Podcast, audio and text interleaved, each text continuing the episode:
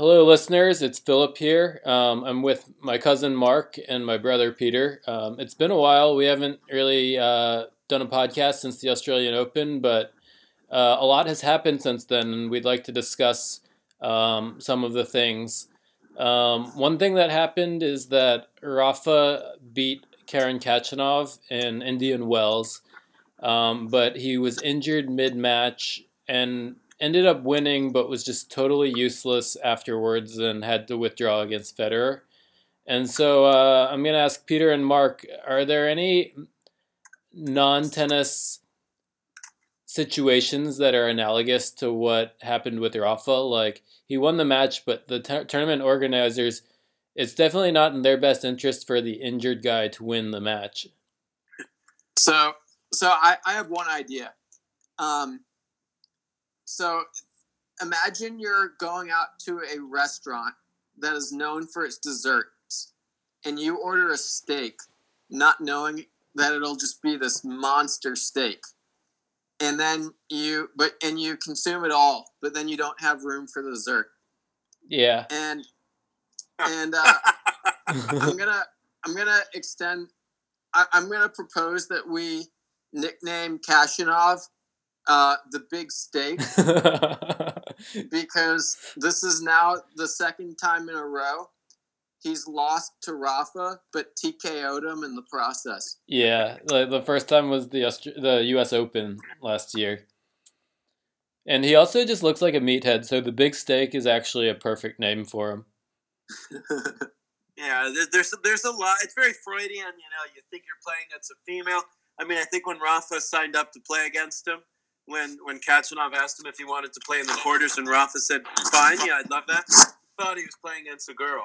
So that, that also threw him off a little bit. But and speaking of girls, if you guys don't mind, I'm going to use a slightly R-rated analogy. Of course, it's entirely hypothetical, but let's just say you're with you're with a really hot girl, and it's the first time you've had a chance, you know, to to get to know her better, and so you really want to make a very good first impression. So you, uh, let's just say you you you you extend the foreplay part a little bit longer than you had anticipated.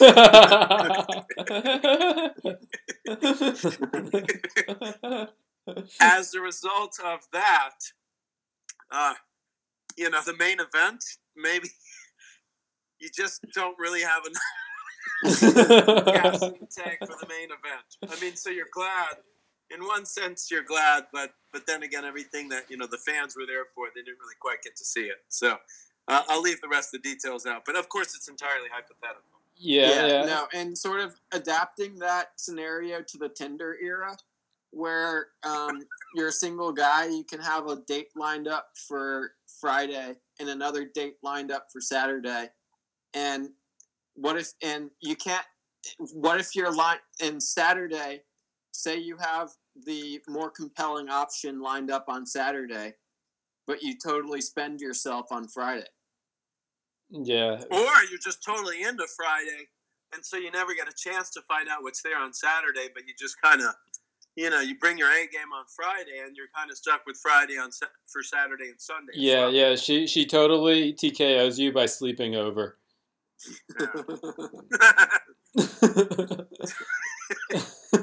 well, this is good. This is good. I think it's important for us to be, um, you know, cross curricular in these discussions.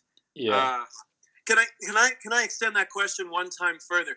Is there ever been a time where you knew maybe you just you know you played in a squash tournament and you knew that you couldn't actually play on Sunday, and maybe not for injury reasons, but some other logistical reason, and so you're trying to lose on Saturday, but you just don't let yourself lose, knowing that you really can't play the match. Have you ever won a match that you really were trying to lose, and then you kind of you have to pull out of the tournament after that?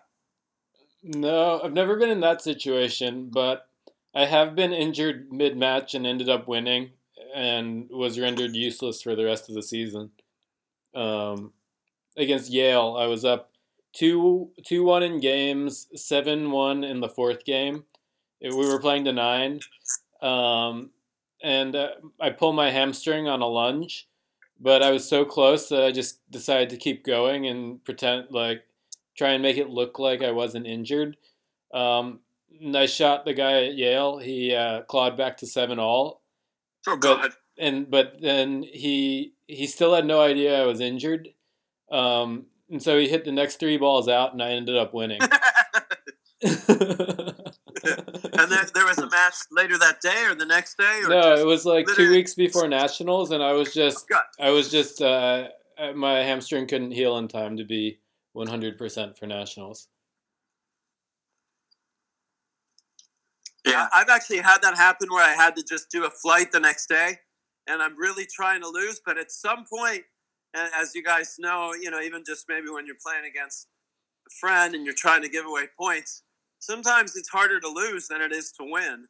And just the body won't let yourself lose, and then you're like, okay, great, I won this match, and now I have to have to default the semi. So I, I can only imagine what that was like for Rafa. Wasn't Like, that one of the think that- major storylines in Pulp Fiction? Like Bruce Willis's character was supposed to throw the match, but he just couldn't let himself lose, and then Marcellus Wallace wanted to kill him.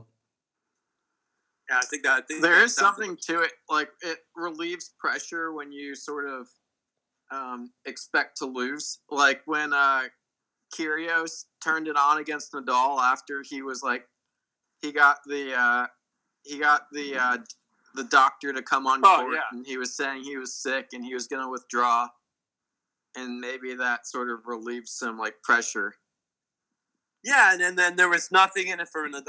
I mean, that was that seemed like a total sandbag when I when I got the scores, or when I think all of us woke up the next morning, we saw the result was what it was. It actually seemed almost like uh, you know, like like the match was sort of rigged from the start. yeah, So that was like so an speaking of- unbelievable result because Kyrgios was like ranked 67th in the world, and Nadal was playing well. And then you just wake up and Kyrgios had won the match, and then he wins the tournament and is now top like 35 again. Yeah, Yeah. and Kyrgios backed it up though. He then went on to beat Stan, and then um, Isner. Isner, and then uh, Zverev. then Zverev. And uh, but his win against Rafa was the luckiest. I watched that live, and it, it just was like unbelievable how lucky he was getting like the entire way. Um, and also Rafa was just really like not closing. He was he was up love forty in two of Kyrgios' service games in the um, final set, and Kyrgios played well. And then he was up like six three in the final tiebreak and lost it. And I think Rafa Yeah. is like a closet choker. yeah, I agree with that. Ever since Or, like or do you think that's universal? Do you think that with most players, when they give up the first match point or the second match point, or let's say they're up, you know, like you say, triple break point, that as long as the person who is down can get that first point, that psychologically they almost level the playing field because the other player becomes, you know, afraid to lose something that they should have won. Like, I wonder if that is a little bit more the norm and not the exception, whereas if you don't close somebody out right away, that you end up sort of playing defensively, even though logically speaking you shouldn't be. I don't know. Yeah, it's hard to say, but I agree Kinda that like what- Rafa's like Kind of like what you were talking about, Phil. Like you're up seven one, but if the guy can get to seven four, even though there's still a three point differential, it's almost as if the the playing field is even. yeah. Yeah. momentum really Somebody switched. of Nadal Nadal's stature should be able to you know just hit one big serve and get it over with. But but still, I, I my guess is that maybe once they get that first point or the second point, you know, the person who is trying to come back can relax a lot. Yeah. I think like one major question that this leads to is like what is momentum and like like uh how important is it, you know? Um we we all know it exists like some like in the US Open match between Thiem and Nadal, Thiem won the first set 6 love and had all the momentum Yeah. but then ended up losing the match. And actually, when I whenever when I see like Rafa loses a set six love, and I see that he isn't injured, I'm just like, okay, it's going to like it's going to even out because he's like too good to lose a set six love. How many games do you think the person who loses six love is it just by virtue of winning the first game of the next set that you have the momentum, or do you think that you've officially reversed momentum? Let's say if you're up three one after four games, or if just you start holding more easily than the other person's holding their serve. Like, is it is it the turn of a screw, or it becomes a gradual, um, you know, sort of retaking of the momentum? Um, I think it really depends. Like, I think momentum can be retaken in one point, or it could be retaken in just like uh, winning a set you should have lost. Um, or yeah, but I Yeah. think it really is just like something Djokovic does better than anyone is uh, keeping the other guy feeling like he's not gonna win. Like if the if if if the guy who's down sniffs hope at all, it's like a good way for him to get momentum. And that and that is a good segue. Do you think that there's anything the tournament can do? I know that there was some some sort of Twitter conversation that there should be a quarterfinalist lucky loser. If so, if that's the case, who becomes the lucky loser? It would just be Khachanov in that case?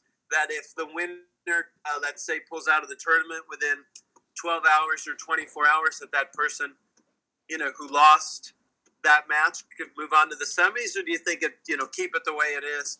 if if the winner of a match decides to pull out, then you know, too bad for the fans.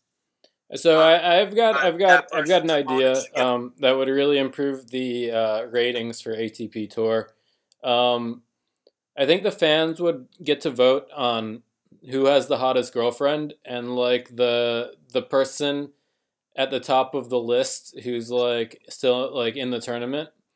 Uh, it's sort of like the possession arrow in basketball.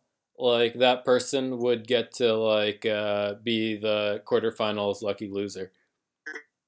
And that would that would incentivize all the guys to like continue to upgrade their girlfriends. Yeah, there's no reason for Tiafoe's to not have his like girlfriend sitting first row, you know? And it's just like these young guys, that's one of my biggest gripes. Like why does Tsitsipas not have just like a smoke show Greek girlfriend? Yeah. Yeah. So, so uh, I actually think that Tsitsipas should be the one who, or not Tsitsipas, uh, Khachanov should have been the one to, uh, if there was a lucky loser situation, because um, imagine if, um, let's see, who did, who did, um, who did like Federer beat? Federer beat like Hurkacz. Yeah, her Imagine better if, imagine if Hurkacz got it, and then he would play Federer twice in a row. Yeah. Um, like it would have to be sort of the guy who hasn't played any of the other guys still in. yeah. Yeah, like uh Kohlschreiber like should have like played for Monfils. The thing is it's tough because a lot of these guys schedule their flights the next day when they lose. Um Yeah. But so, but I mean, the prize money is enough to like miss your flight. Yeah, and also it's just like who gets the prize money? Like the guy who withdrew from the quarterfinals but got there, or the guy like would would the guy who who was the lucky loser still get quarterfinalist prize money? Yeah, I think it would. I think it would depend on. Yeah, I think the lucky loser would get quarterfinalist prize money, but then get finalist prize money if they win. Yeah, yeah, maybe like just uh, the lucky loser does not get quarterfinalist prize money except if he wins, and then he gets like yeah, that's a great call. I, I just think you know I, I actually I wonder if Federer, when the match got tight on Sunday, was disadvantaged by the fact that he didn't have a tight match the day before, where his team did have a tight match. So he was a little bit more big point tough. It sort of showed. I don't know, think I a mean- thirty-seven year old is ever disadvantaged by not playing. fair, fair. That's right. Well, Maybe that's the outlier, but you know, I think as you saw, like when Anderson was winning all those matches by default, or maybe it was the other guy. Anyway, Anderson, there was no way he could hold his own against Nadal in the in the U.S. Open final a couple couple of years ago. Nadal was a little bit more mat, match proven at that. Anyway, that that that's something the ATP will have to figure out. Speaking of hot girlfriends, how do you guys feel about Raonic? I mean, not not how do you feel about him, but but do you think he's going to be a force the rest of the year, or is he just trying to keep pace with his compatriots? Uh, you know, Yeah, the young guys. the girlfriend, but Yeah, I think uh, I think uh, Raonic is on the rise. Like he's had some good results this year. Like quarterfinals, Indian Wells. Um, I think he No, made the quarterfinals of uh, yeah sem- semis, yeah. semifinals. Yeah, he made the quarterfinals of the Australian Open. That was sort of a really tough loss for him to lose to Pouille in that because I think he yeah he thought he was he's traditionally the better player, but I mean he's come to play in like all the tournaments. Um, yeah, so like I think unfortunately he's like sort of back, but he's not all the way back because he used to be in that like Nishikori zone. Um, and Nishikori's back in the top eight, but Raonic is still not cracked top ten again. Yeah, and Raonic still has just bad losses. Um, I think that uh, there are like Pouille has done nothing since the Aussie Open. Like there, there are some just really inconsistent guys on tour. Um, like I guess Kyrgios is an obvious example, but Pouille, like Dimitrov, um, it's like the list of guys who you would.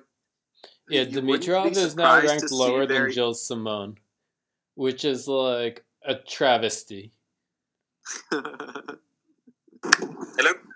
Yeah. Sorry. Sorry, guys. I, I went out of range for a second. Um, as you were saying, you think you think he's here to stay? Yeah, and we were we just started talking about uh, how there are so many inconsistent guys on tour, such as like Luca Pouille, um, and Dimitrov is ranked lower than Gilles Simon at the moment. So the fact that he is not one of that late twenties crowd that's that's being inconsistent, that bodes a little bit more well for him, since pretty much everybody else from his from his gene pool is just sort of you know off and on pretty much every week. Yeah, um, yeah, I think he's on the rise. He'll be top ten again. You guys think he'll be top ten at the end of this season? Well, let's think about the people who are going to fall out of the top 10. Anderson's likely to fall out. Del Potro's likely to fall out. Uh, who might else fall out? That was top 10 last year. Isner's likely to fall out, I think. So that I think that would. That Then would Cilic could too. Cilic Cilic is could- ten right now. yeah, and he's got points to defend. I think he did pretty well at the French last year. He did what he won Queens Club. So yeah, you're probably right. He's probably not. He's not somebody who's good every year. He's usually good for two years, and then he falls a little bit. So you're right. I think. Yeah, I think. I think Raonic uh, wants it. You know, if he makes at least quarters in Wimbledon, then then I think it's almost guaranteed. Yeah, I think he's gonna do it. He's 15 in the world right now, um, and in the race, what is he's in? Shit, I'm on live tennis rankings. He's uh He's eighth in the race. eighth in the race. Yeah, And that it's early for that. How about Thiem? Do you think he's there to stay, or do you think he just got the mojo the last last two three matches, and then it's still a wild card? I don't want to say a wild card, but he's not he's not a lock to be in the quarters or the semis of every big tournament. What what's your feeling on that? I think when he gets the Joko, he's like he can compete with anyone, but uh, he's just like incredibly inconsistent. Yeah, his um his win loss to date is eight and four, and I think six of his wins were at Indian Wells. Like, I'm looking at. I'm gonna look up his his year to date head to head, but basically he's just a guaranteed to lose. Have a stretch in the season where he loses like four straight first round matches as the as a really high seed. But Yeah. then when he's just like got it flowing, he is a tough out for anyone. Well, he looked like somebody who, you know, will only get better during the clay court season, just the way his game is. So I guess that'll be the make it or break it for him, right? Would you say that Miami's not as important, but he's got to take make a pretty big imprint in uh, in Monte Carlo and Barcelona and, and Madrid, or do you think it's okay if he he's a little bit uh, inconsistent, but he can turn it on at the French? I mean, do you think he's that type, or do you think he needs to he needs to establish that consistency before the French? I think it would really help him to have a top four seed at Roland Garros, so he doesn't have to. The, the one thing that's different about this clay court season is Djokovic is on top form, So like that automatically bumps Thiem down to the third best clay court player in the world. So he's like unlikely to make the finals again. Or it's like smart Yeah. money is not on him making the finals again. And like also smart money is he's not like going to be the person who takes the big title if Rafa gets knocked out in an early round. Um, yeah, there are two people who are just great um, clay court players to compete with now. Yeah, and you can't count out Nishikori and you know Fed. Fed will make. I mean, I don't think Fed will be an easy out on clay. I- I Yeah, don't Zverev beat him in the finals of uh, Masters in I think was it Rome Madrid. last? Madrid last Madrid, year. yeah. And also, uh, Tsitsipas is a really good clay court player. Yeah, and, and the uh, and the young Canadians. Yeah, yeah, and uh, what's his name? Auger-Aliassime. He had really good results on clay. Um, yeah, that guy is going to be really good. Um, yeah, he he. I think one of the biggest storylines since the Australian Open is that he's sort of uh, he, he's had some breakout results. Yeah, he, he got to the finals of Rio and got multiple rounds in at, at uh, Indian Wells, beating Tsitsipas. Apparently, he was uh, 3 and 0 against Tsitsipas in juniors. So he may have had some sort of mental edge going into that match, but he just crushed him. Yeah. Yeah, that that is a strange like fat stat because Tsitsipas is like uh, two years older. So beating Yeah. someone two years older than you in juniors who's that good is really tough. Yeah. Um, But he is just he's gonna be the best of it all of the, like he just has such like a complete game. better than Zverev. Uh, I mean Zverev is a different generation from him. Like, uh, he's uh he's twenty he's eighteen. Zverev is like twenty two now. No, Zverev is still 21. He's like almost 22. Yeah, so I guess there's three years separation. But uh, yeah, Felix is a better prospect than Zverev, I think. Yeah. Um, I think uh, I think the the Sh- Shapovalov is the one who's really the wild card because if he can if he can ever just like cut out those errors, like he is just a force. But like he can hit shots that that very few other people can hit. Um, he's got such just natural power, but um, th- that's such that's such an easier said than done um, thing to do. Like just minimize your unforced errors. It's like, oh yeah, uh, it's like hit tighter rails and score. was like, yeah, hit that shot better. Like- Yeah. Yeah, I think uh,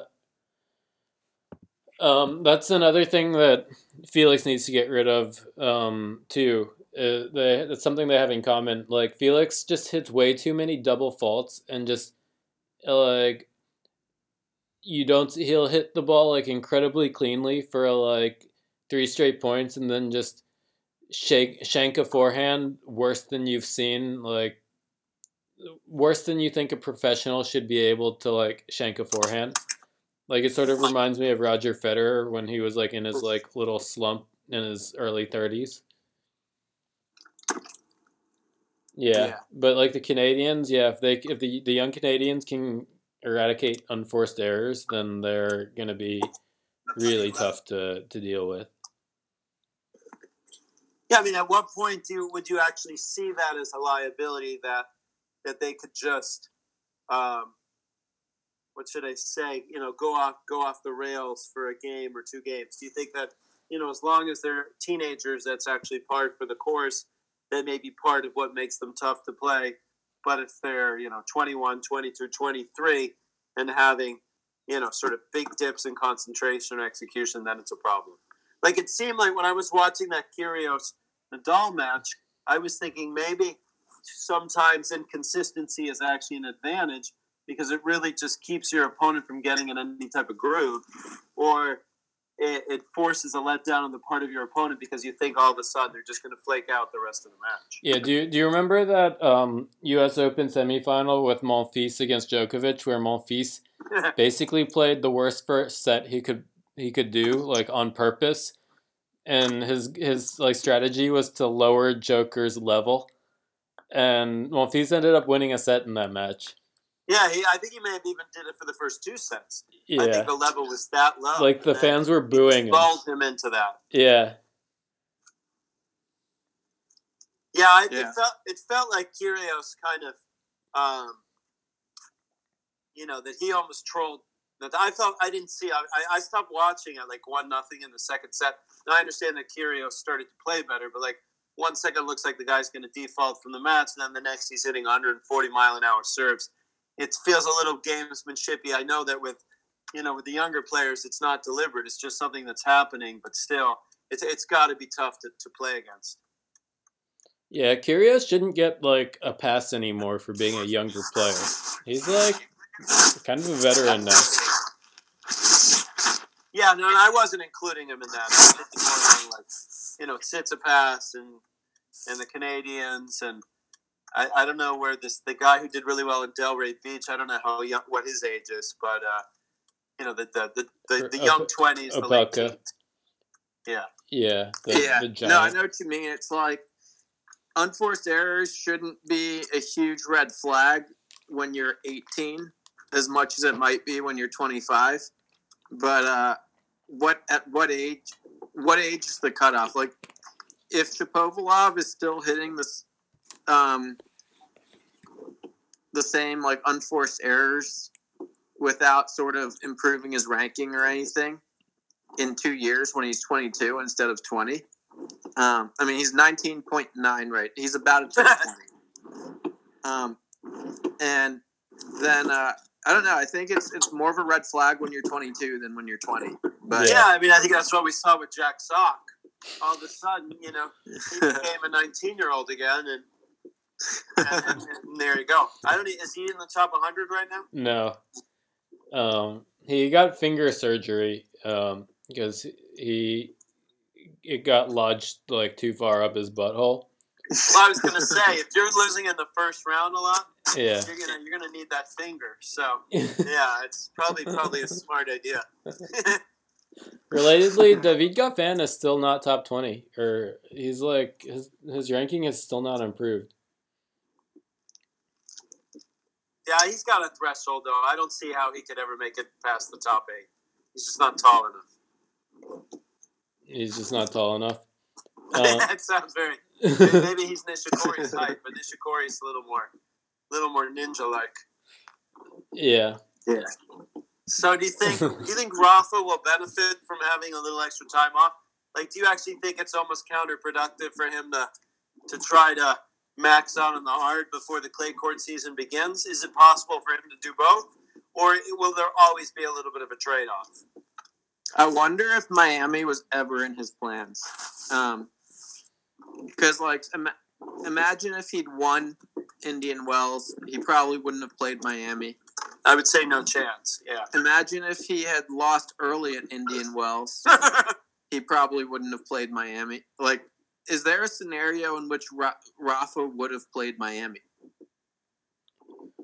I think I think like like last year he didn't play it. I think this is sort of like he looks at at his like clay court season as like his uh is where is his real season. it's his cash cow. Yeah. Yeah, and then everything else is bonus. yeah. Well, it's sort of like you know, you know, it is the the place, the sunshine, whatever you call it, the sunshine series. It is a little bit anticlimactic. I mean, you've already had a major on hard courts, so exactly what is it that you're trying to, you know, peak out on hard courts for? They've had to do that already in January. Then you have those couple of clay court tournaments. And then you just sort of throw three hard courts in there without a crescendo. So I would think for all players, other than building up your ranking points and and meeting some hot chicks. But if he's engaged, I would say the Miami, you know, the Miami value has has lessened quite a bit. Yeah, Yeah. So it makes sense. It almost, almost seems like just an unnecessary uh, speed bump. yeah. Do you do you guys think uh, Joker is gonna win the French Open? I think it's too I'm- early to tell. I think I think I think we'd we'd have to see how he does he'll have to have one head-to-head match with Rafa on clay. I think to get a better read on whether or not he's the favorite. Didn't he beat him in the year that he did like crush him in the quarters? Did he also beat him on clay in one of the matches before? Like, do you think that's what that's the better the better way to to gauge that is to see how they do head to head in the warm up tournaments, or do you think that doesn't really factor in? I think it factors in. That was also the year that Nadal finished up ninth in the world. Like that was sort of a not the best Nadal.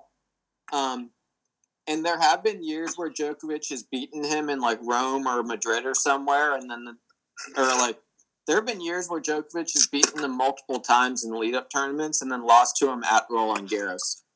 Um, But I don't feel like this would be one of those years. I would feel that if he beat him in the warm up, it would be a better predictor of Roland Garros, just because Yeah. he has the momentum against Nadal already. Yes, but yeah, the shellacking from the finals of the Aussie. I I uh, I call Djokovic for winning the single season Grand Slam, so I'm not going to back down from that now. Yeah, I think it really depends on if Nadal is fully healthy. Like if he can, if he can, if his knees are actually are bothering him all through Roland Garros, that'll be trouble. But he doesn't have to play all the warm up tournaments, right? I mean, that's more for his ego's sake than than for his game's sake. I mean, he could take a couple of those off, correct, and still Yeah, and still bring it in Paris. I mean, look how he played at Wimbledon without any warm up tournaments. He played Aussie without any warm ups. I don't think that's like a a prerequisite. yeah. I think he likes. I think those uh, those five tournaments on clay just like keep his ranking like at least in the top four. If he'd like, he he gets like four thousand points from those tournaments. and four thousand girlfriends. Speak. Uh, so does anybody have to like either carry their momentum over or or get it back in Miami? I think even though they're switching surfaces, do you think who do you think Miami is kind of like a key springboard for uh, you know for the European swing? I think who uh, needs to make a good showing? I think Tiafoe needs a good result because he has done nothing since the Australian Open. Yeah, it'll be interesting to see how Isner backs up his last year, his his title from last year. Um, but yeah, let's actually check out the Miami draw. Let's bring that up real quick. I think Anderson might need something because he had to. He's done nothing this year either. Um, see the. Uh, I think it, it's actually kind of funny that um, that Federer and Wawrinka are are like set are uh, supposed to play each other early. Um, and they they played each other early at uh, Indian Wells as well, and um, Cilic and Shapovalov also. But uh, what are you talking? also- round of thirty-two or round of sixty-four? round of 32. And so, but um, I guess another one is Zverev. I guess he made the final of, of Acapulco, but he um, he's been like he he hasn't he's not really high in the uh, race right now. He, he's had kind of a a mediocre season so far. Yeah, this feels like it might be a Zverev tournament, just like a Masters 1000 that a lot of people are checked out of. Yeah, Well, he's got some points to defend. Didn't he make the finals last year? yeah, he did. And also, it's like Federer exists in this tournament, but he went all the way to the finals of the last tournament. This will actually be interesting to really gauge Federer's fitness, um, because he he doesn't have the easiest draw in uh, in Miami. He's he's in the same section as Wawrinka and either Schwartzman or Medvedev, and then um, Khachanov or Anderson. Yeah, that's a bad draw. I think maybe Tsitsipas could win it. A Tsitsipas uh, Zverev quarterfinal could be fun. Because Yeah, Tsitsipas be might be pissed about uh, losing first round in Indian Wells. Uh, and who do you see as under the radar, uh, aside from those who, who you've mentioned so far? That like this this could be a either a coming out party or, or a resurgence party for them, kind of like Isner did last year, where he really got his uh, his year back on track. All right, you heard it here first. I think Basilishvili makes at least the quarters because uh, he's had a quiet year. He's pretty good. He has Monfils and Thiem in his section, both of whom got pretty far at Indian Wells. I'm saying Basilishvili gets kind of far. Mark, I'm I'm gonna take your boy Millman. He's gonna, he's gonna it's gonna be a really really sweaty night, and yeah, he's he likes gonna the heat. yeah he's gonna beat Djokovic, and then take take take that momentum all the way to the semis, And, and what round are they scheduled to meet? The the round of sixteen or the round of thirty two? round of thirty two. I mean, isn't Djokovic's focus on doubles now? I mean, isn't that sort of what happened in uh, in Indian Wells? He sort of, you know, kind of said, I, I really, I need to build my pedigree as a doubles player. yeah, let's see. You Is he think- playing doubles in this tournament? I don't even know, but no. It doesn't look Uh, like it. I think Djokovic has got to prove himself a little bit. I mean, that, that loss has got to leave a slightly bad taste in his mouth. So, while I don't think his season hinges on this, I think he wants to, he still wants to have a good showing. So, I think anything short of the semis, and he'll be a little bit, um, you know, less confident going in, going into the next phase. Yeah, that makes sense. Um, but I mean, Millman's just unbeatable um, in certain conditions. If you get him at night and four tiebreakers with sweaty grips, yeah, you pretty much, you know, you- you're, you're just hoping to make it interesting. It is it is interesting to check out the doubles teams though, because are we at the point where um, guys are trying to like up their double standing for the Olympics? Oh, that's a good question. I mean, are you looking at the draw? You got you got some teams you can throw out for us? Yeah, because like Khachanov and Medvedev played with each other in um in uh in Indian Wells as well, and lost to the Bryan brothers. Well, Uh, you and I wh- saw Khachanov, Khachanov and Rublev last year, and they lost in the finals, and they, they were fun to watch. Yeah, they were good. Um, yeah, I mean, I think those are the two that have been playing together more than you'd expect two to play together. Um, or like two like mostly singles guys to play like having them play like two two tournaments in a row in doubles is kind of like huh, I wonder if they're trying to juice their doubles rankings for the Olympics. Yeah, and I guess you see a lot of like same country pairings, but I think you always see a lot of same country pairings. I think uh, an interesting pairing is uh, Steve Johnson and Dominic Thiem. I'd say that's a really interesting. I wouldn't have guessed that. Yeah. Yeah.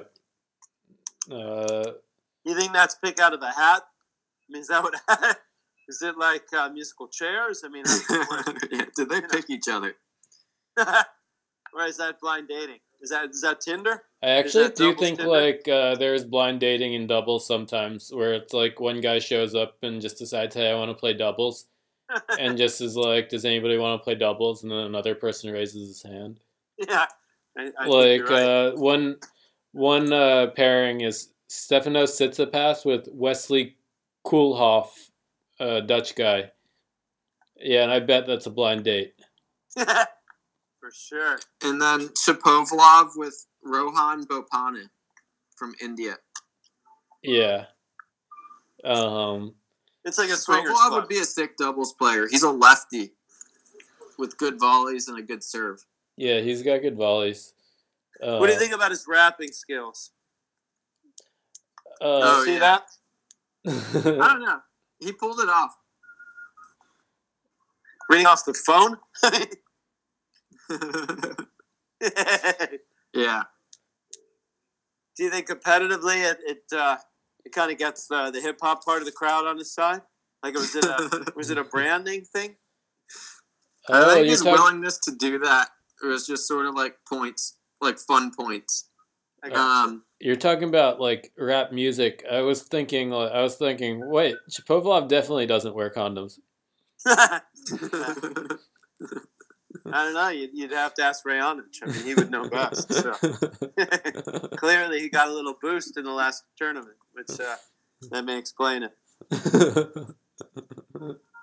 so uh, what what what are you feeling on Fed? Do you think would you be bullish on him? Do you think he'll be uh, he'll be a force uh, all the way through the U.S. Open? I mean, at least well, yeah. Let's let's say that. Do you think do you think that even though he lost, he he steps away from that saying, hey, uh, you know, it takes somebody playing their absolute best match to beat me.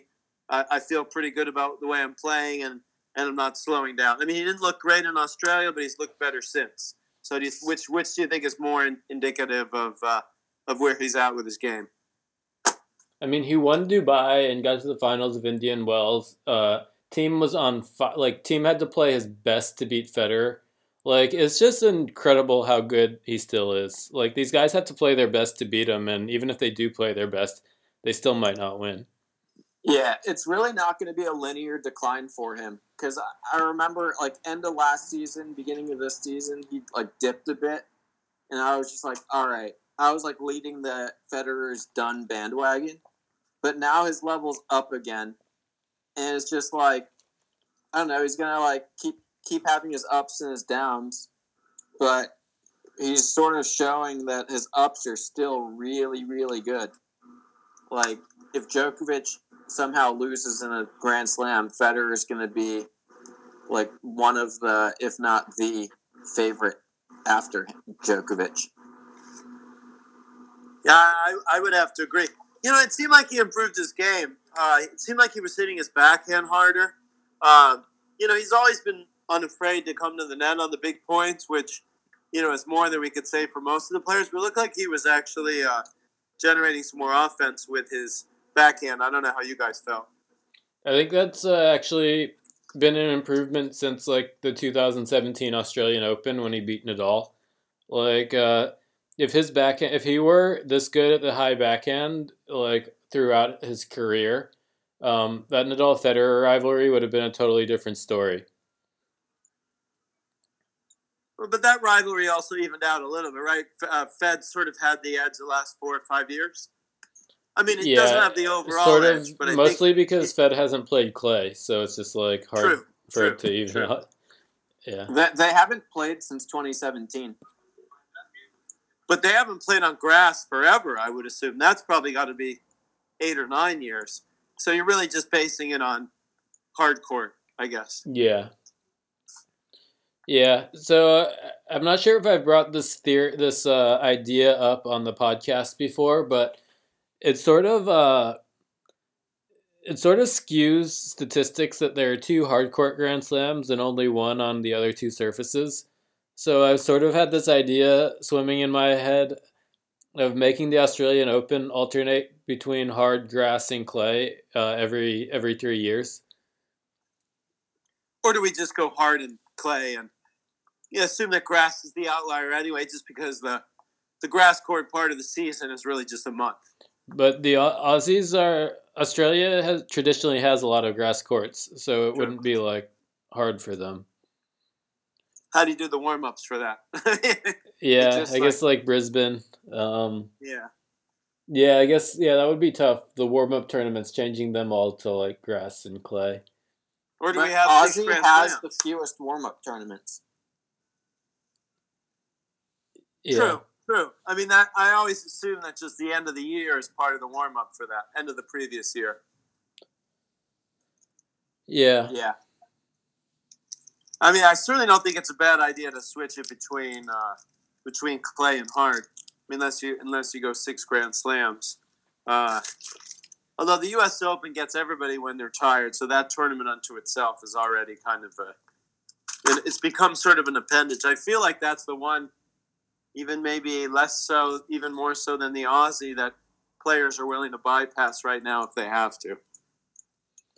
Yeah. No, I agree. It's like people are people are can't are often injured by that time of the year. Yeah, May through August is such an intense stretch. Yeah. So, do you guys have anything, any last things you want to say? Uh, before we uh, end the podcast? Well, I mean, I'll, I'll, miss you down here in Miami. I enjoyed catching some of the matches with you last year, Peter. But let's uh, let's let's uh, let's make sure we double back, you know, after after the third round and uh, and kind of recalibrate our our impressions here. I think I think this should be a good tournament. I think there there are a lot of players with a lot to prove, and if they don't prove it sooner than later, you know, 2019 will be a bust for them. So I think that while you know some of the players are already getting ready for the clay court, I, I do think there there's quite a bit of stock in this tournament. Maybe I'm a little bit biased. Mark, are you, are you going to the tournament? Are you gonna see it live? I am actually going to. You know, I really now that you mentioned, I want to try to get to that round of 16 match with Khachanov and Fed. I am going next Wednesday, the 27th, for sure, which should be some quarterfinal stuff. But uh, but maybe I'll try to try to get there a little earlier. Solid. Yeah. Uh, so Khachanov Fed would be this the um, the quarterfinals if Khachanov can get past Anderson. Oh, then then actually that's probably the night I'm going. Actually, so that'll work out great. I'm going Nice. next Wednesday night. Yeah. Um. Let's see. But clo- closing thoughts. Uh. Here's uh. I do wonder if um. If uh.